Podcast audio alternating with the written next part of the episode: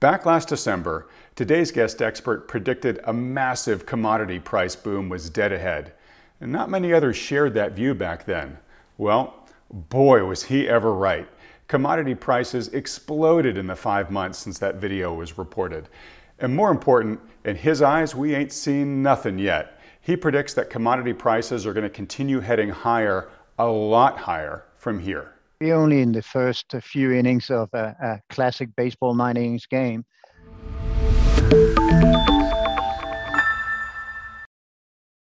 Hello and welcome to Wealthion. I'm Wealthion founder Adam Taggart, bringing you back again for another week of making sense of money and the markets. And I'm very excited for today's guest we are interviewing Steen Jakobsen, who's the chief economist and chief investment officer of Saxo Bank, which he manages billions in client assets. He joins us from Copenhagen. Uh, you probably see Steen from his work on CNBC, Bloomberg News, et cetera. I'm really excited to have Steen uh, join us today because I interviewed him back in December, where he made a quite bold call at the time that he saw a you know sharp rise in inflation ahead, uh, as well as additional government stimulus. And here we are, uh, four months later, and uh, pretty much everything Steen predicted has come true. So, Steen, great to have you back on the program. Thanks for having me, Adam. Always a pleasure. It's always a pleasure here. Well, look, Steen, again, I want to just sort of give you your due recognition for that very prescient prediction on uh, higher inflation ahead. You called a commodities boom, which uh, has certainly been a, a, dominant theme of the past uh, two months or so here.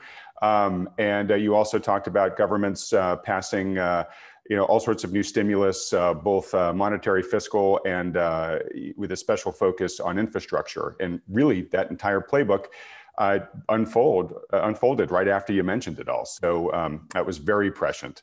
Um, Let's just start though with uh, the question I like to ask every guest. What is your current assessment of today's economy and financial markets? That Q2 clearly is the peak in sentiment, in valuation, in the improvement of the economic data, and that we by Q4 will have to see and do the same interview that we did in December. We will see more stimulus because I think my core view when we talked in December was one of that we are trying to solve for three generational challenges at the same time, which of course is this inequality, or in the words of I think the new Biden administration, to some extent, social injustice, which is now fully supported by a Fed mandate to go with full employment before anything else. You have the green transformation still needing to happen and of course the infrastructure, which has become very much uh, a part of the narrative since we spoke last. All of this makes things worse because we are again failing to understand the fundamental of what happened during February and March uh, of 2020. Me, and I, I, have to say, you give me a lot of credit for being right uh, on this call. But one thing I got wrong, and which I think everybody got wrong, was that when we sat in February and March and April, I could see as an investment manager why you should buy stock. But in the back of my head, I always had this feeling that this is going to be a very violent recession. There's no way it's going to be a V shape.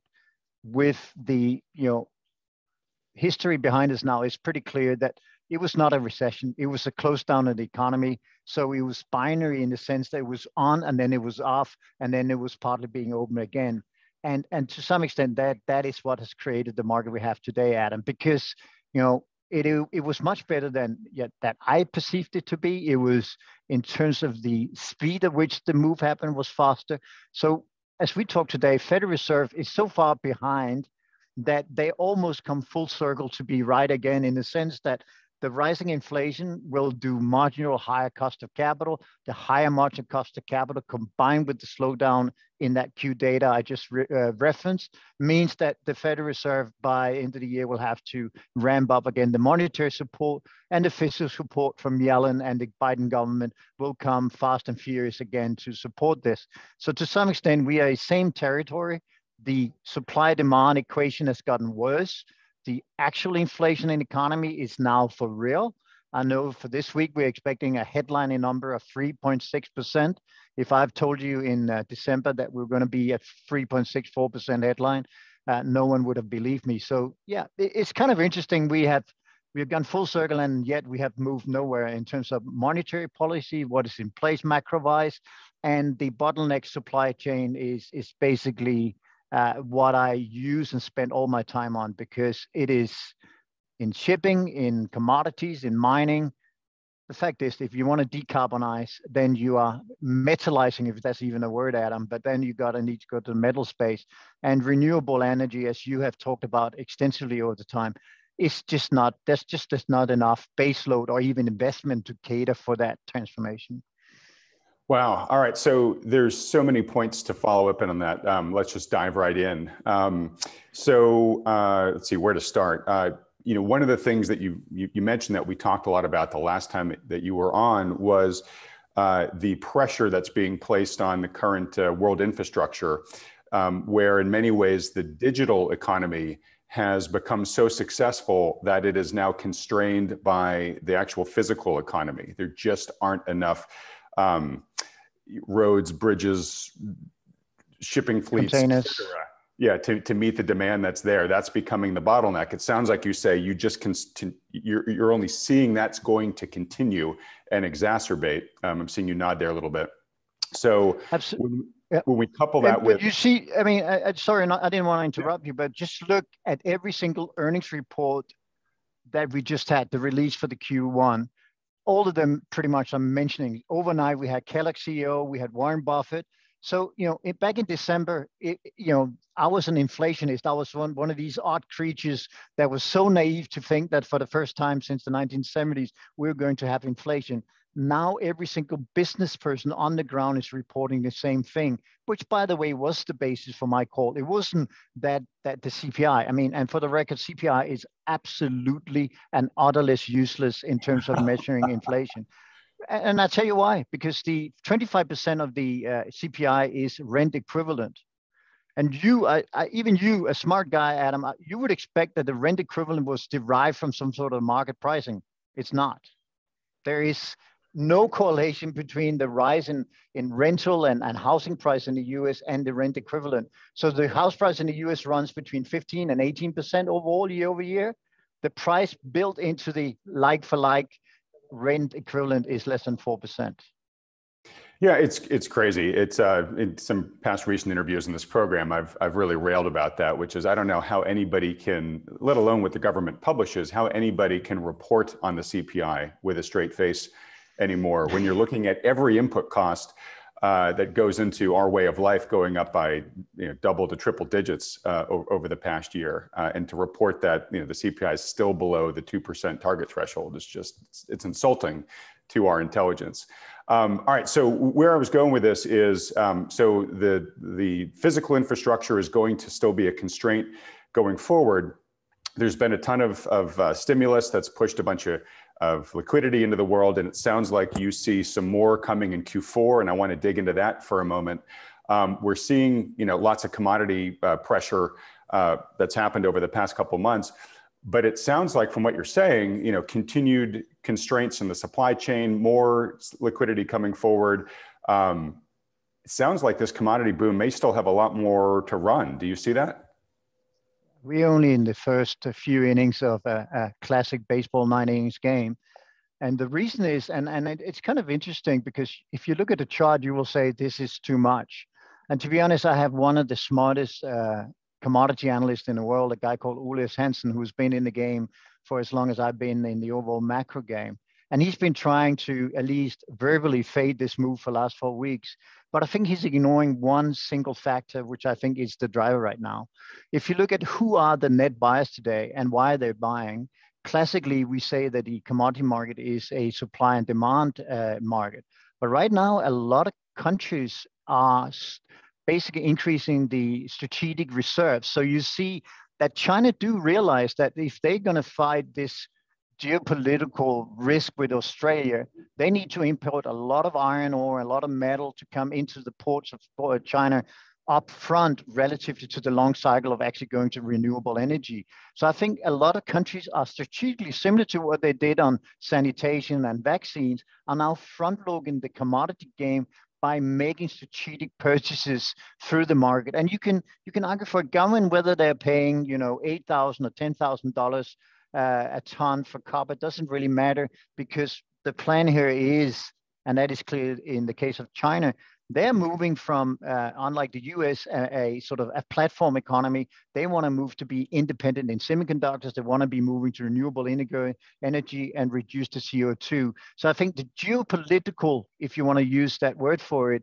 uh, demand is, is very, very big in, in this space because everyone wants to be strategic about the next five years in terms of what they need of resources.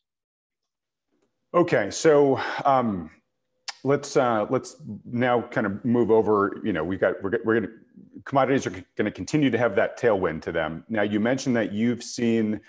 Uh, you, you, think that in the short term, economic growth has peaked in Q2. Uh, it's going to dip in Q3, and I'd love for you to kind of expound on that. Is it a small little dip? Is it a big dip?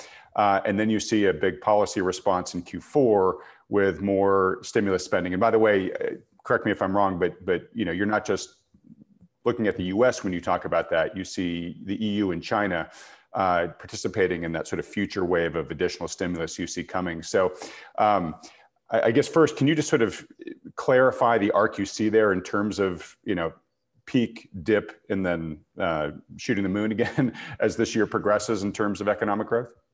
Yeah, first, first we need to establish a timeline. So China was first into the COVID crisis and first out.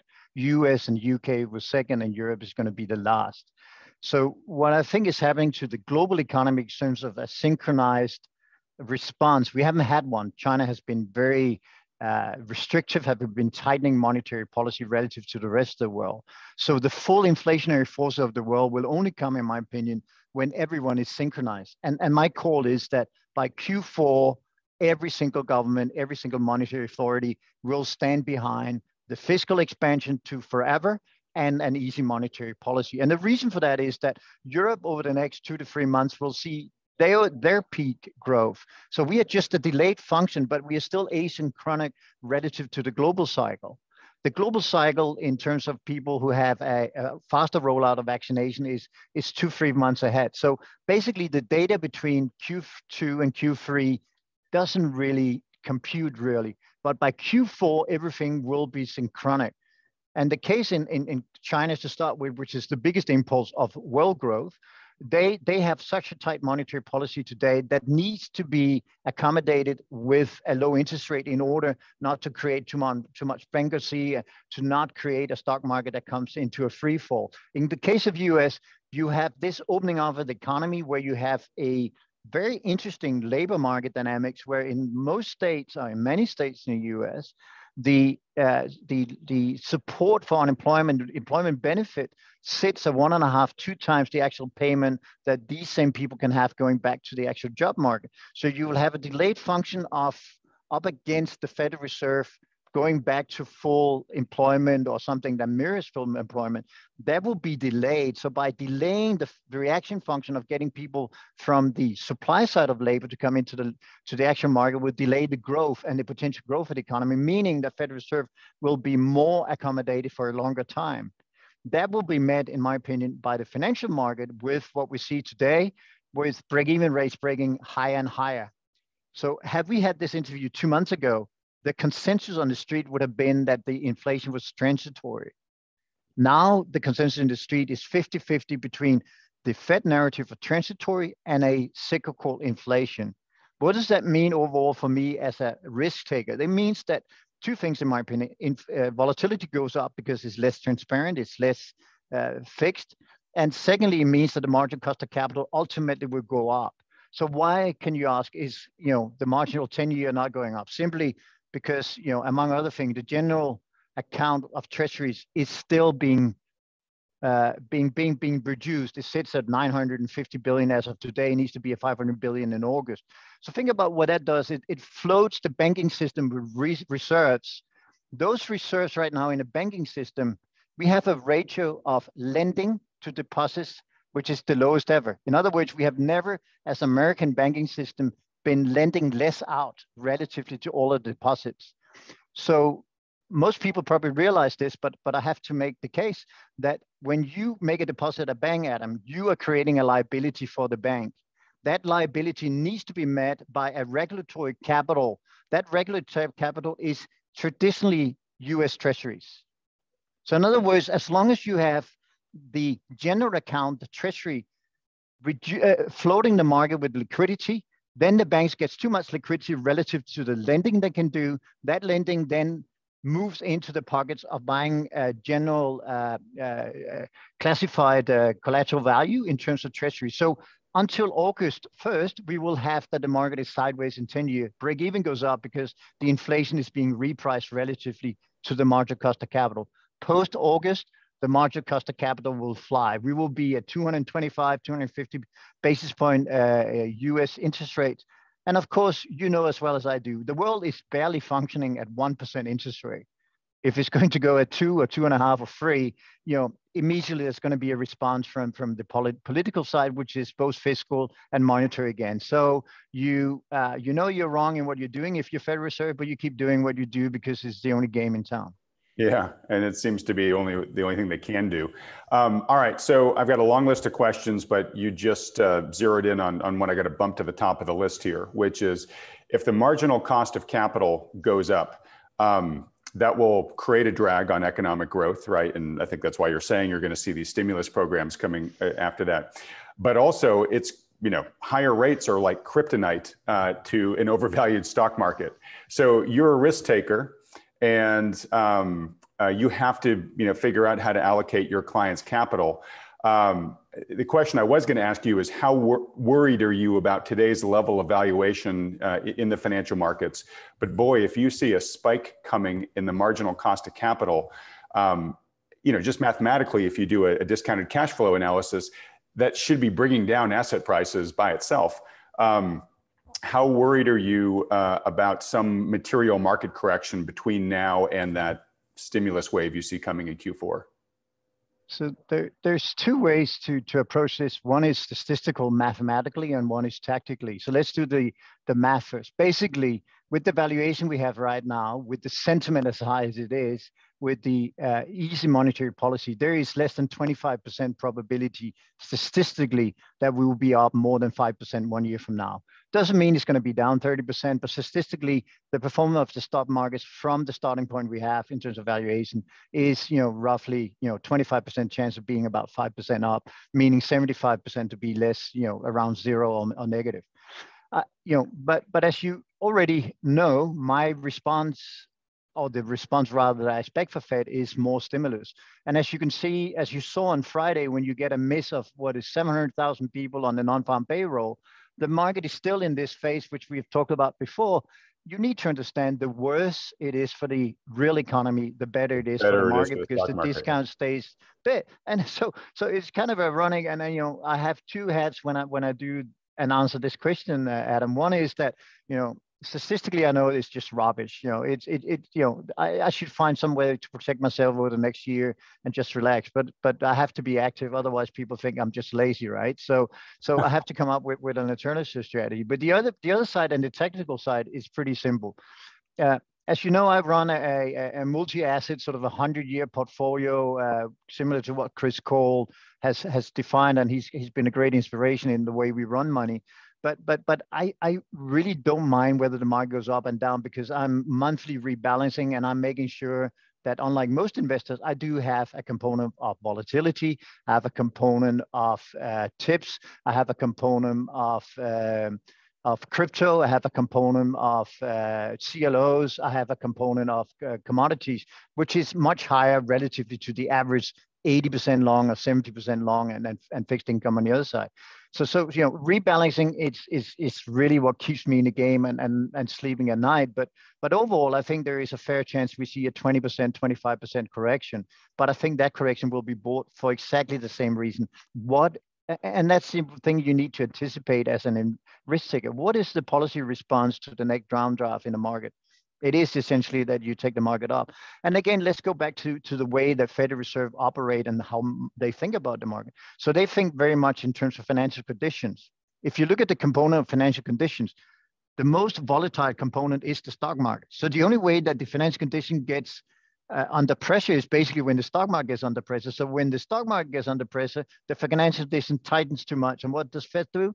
They have, you know, and a policy response, a, a, a, ramping up of the, the rhetoric of doing potential yield curve control and the size of the support they do. So it's a never ending game that you play on the other side of this, Adam, that you have to respect that, you know, as long as you're diversified and you are doing monthly rebalancing or quarterly rebalancing, you're okay. Uh, you, you, you can see a risk of 10, 15% to your portfolio, but net net, you should get contribution that we had this year from, from real estate, from crypto, and from uh, commodities, which sits outside this uh, very long duration equity overall if you're only buying Amazon and Facebook and the likes. All right, great. And I, I do want to get to, to talk about allocation um, in a little bit here. You were really kind last time we chatted, and you kind of opened the full kimono as to how you had your portfolio positioned. And if you're willing to do something similar here, I know people really appreciated it last time, and I think I'd love to hear an update. But but before then, a couple of questions. So um, if I, you know, am, am, distilling everything you've said so far, and of course, this is all a game of probabilities. You know, nobody knows exactly what's going to happen when but you see, you know, potential for as we we hit the peak um, of uh, economic growth right about now. Um, that Q3 uh, will see lower growth, um, we'll see rising cost of capital, and we will see some efforts by the administration to get people uh, who aren't working back into the workforce. And you know, right now we've been paying so much in stimulus that for a lot of people, they've done the math and say, look, as long as I'm getting these stimulus payments, I'm just going to stay at home, right? It's it's a better trade-off than having to go work for for roughly the same paycheck. So there's going to be some period of pain in there where um, people are going to have to get off the couch and go back to work. Um, the markets might start correcting, maybe as much as 20, 25%, like you said, uh, and then the the central planners will ride to the rescue and they'll turn the money spigots back on again and everything will kind of reinflate. So I'm seeing you nodding as I'm saying this. Um, I guess my question to you is, is that, that makes sense to me. I can definitely see how that's probable. It certainly follows the current script that we've been following for a long time. Um, I guess my question is, is how long can that game continue? Or maybe even the, the best question is, is what limits, if any, do you see on central planning here? you know, can they keep managing things this way by just turning the spigots on and off, but a little bit, you know, more each time to keep this balloon, you know, pushed higher and higher? Or do they eventually really run into real constraints that, uh, you know, um, that limit their ability to kind of just manage this whole thing? You know, you and I, we do the math. You know, it's hard for us to to conceive that the whole system continues to work, but it does. You know, can, can they keep this going forever? No, uh, but they can do it for a long time. The what will kill it, of course, is inflation because even as the Federal Reserve, they yield control and they're doing it indirectly in 10 year uh, now, but 30 years still going to go up in price, which ultimately will, when you, it's it's like you know this better than anybody. If you have a physics system where you contain energy, ultimately will break out. So so what what will happen ultimately is that you will have a catch-up effect on inflation that breaks so much so so so high that it forces interest rates and a, and a, and a monetary response. But right now, remember, 50%, as I said earlier, at least is you know thinking this is transitory. So you need to get to a stage where inflation passes not 2.5, 2.8, 3, but 4% and 5% and rising with a high velocity. That is your critical inflection point where we need to have another interview and talk about how, how do I how do I navigate this kind of market. But to get to that point, you have to remember a couple of things. And I, I listened to a very interesting interview with Dylan Grice, which I think is, is, is, a very smart macro guy. And he admitted he didn't get inflation right in the 2007, 2008, but he made a very interesting analogy to MMT and, and the way we conduct policy. So I will assume and, and pretend right now the premise of this policy response is basically MMT, in other words, we can print as much money we want without an inflationary aspect. But Dylan Grice makes the point, as much as he misinterpreted and didn't understand inflation in 2007, 2008, and let me, by the way, join him, uh, I didn't understand it either. So Dylan Grice and I didn't get the seven, eight, nine Q expansion right. So the inflation, we didn't understand how inflation worked. But on the other hand, right now, the MMT group uh, people are telling you and me that they know exactly what inflation is. And I'm saying Dylan Grice is like, you know, 100 times more intelligent than me. Uh, and everybody pretty much, you know, he talks to has the same view that they didn't understand it they still fully don't understand. And by the way, for the record, Volcker famously said in his book that you know inflation is is one of these things that people think they understand, but no one really understands because what is inflation? But leave that aside. But the point is that the MMT is doing exactly the same mistake we did in seven, eight, and nine, thinking we know the mechanics of how inflation evolves. And then that's interesting because someone who, like me, who's, uh, as you can see by the lack of hair, uh, has been around since the 1970s. I, I, you know, I was having car-free Sundays uh, uh in the 1973, 74 because of the oil prices and the supply constraints that was in the 1970s. I lived in the 70s. My parents was paying 14, 15% mortgage rates to, to the ridiculous little uh, house we lived in, right? Uh, so, so I know the impact of what inflation does. And if you don't believe me, go back and listen uh, and read uh, Warren Buffett's uh, newsletters from the 1970s and let him explain to you how difficult it is to navigate the business. So that, that, that is where we, we could be going back to. But the point here being that no one understands inflation. I mean, inflation, we know if you look at it from a reverse engineering point of view, 80 80% of inflation is expectation. Yet everyone you've talked to, Adam, everyone in the market pretends that it is this week's CPI and PPI. It's not.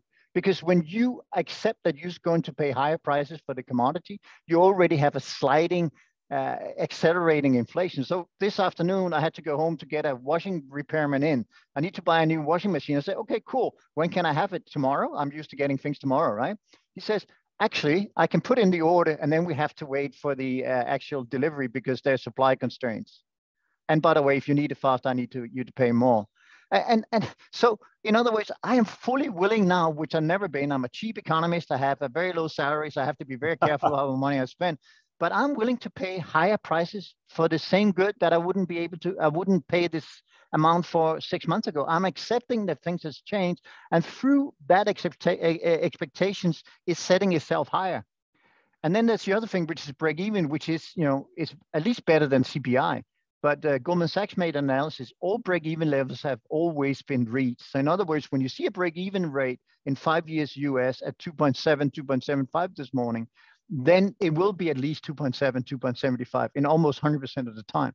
So inflation is so difficult to navigate, to understand, to to define that that, that it's really about the the you know at the end of the day it's about what the businesses are doing. And as I reported before, if you look at Q8 report, Q1 reporting, you will see everyone talks about you know the ability or inability to pass on price hikes and how you know did your D, uh, diu uh, you know have you been to the diu store recently? Things are up 30 40 50 percent. If you want to change your tire to summer tire you know whatever it's up 100 percent. You know everything is it's it's not 2 percent it's not 3 percent it's 100 percent. So so so so the point here being we don't get inflation. We no one understands inflation. Not not me not Dylan Grice but you know the MMT crowd is arguing going back to your question that they fully understand it. So when they see inflation or Janet Yellen says, yeah, we have the tools. Janet Yellen, you have no tools that can control inflation when it's out of the bottle because it is throughout society. It's not just a small part. It's every single citizen in the US and Denmark and everywhere else who are accepting that they need to pay higher prices relatively to what they were willing to pay six months ago. That is inflation. Yeah, and, and, you know, you're underscoring. I was talking with uh, David Stockman a little while ago, and we sort of talked about inflation. Um, made the analog of the Titanic, where by the time the, central planners, by the time it, they, they recognize it as a problem, um, given their tool set and their their lack of understanding and lack of experience that you've said, you know, th- there's nothing they can do at that point to uh, to avoid hitting the iceberg right? Uh, there's just there's so much momentum. So, but by the time you actually see the problem, it is way too late to avoid it, and it's really all about how do you want to just sort of manage uh, getting into the crash position before it hits.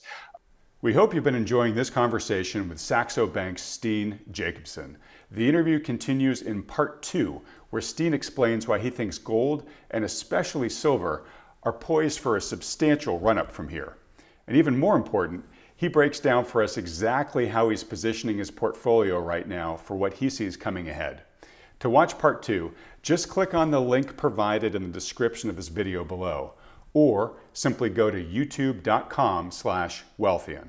But before you go, please don't forget to click the subscribe button below if you haven't already. Oh, and if you'd appreciate a free, no strings attached portfolio review by a financial advisor who appreciates the market risks that Steen is warning of, just go to wealthion.com and we'll set one up for you. Okay, I'll see you over at part two of our interview with Steen Jakobsen.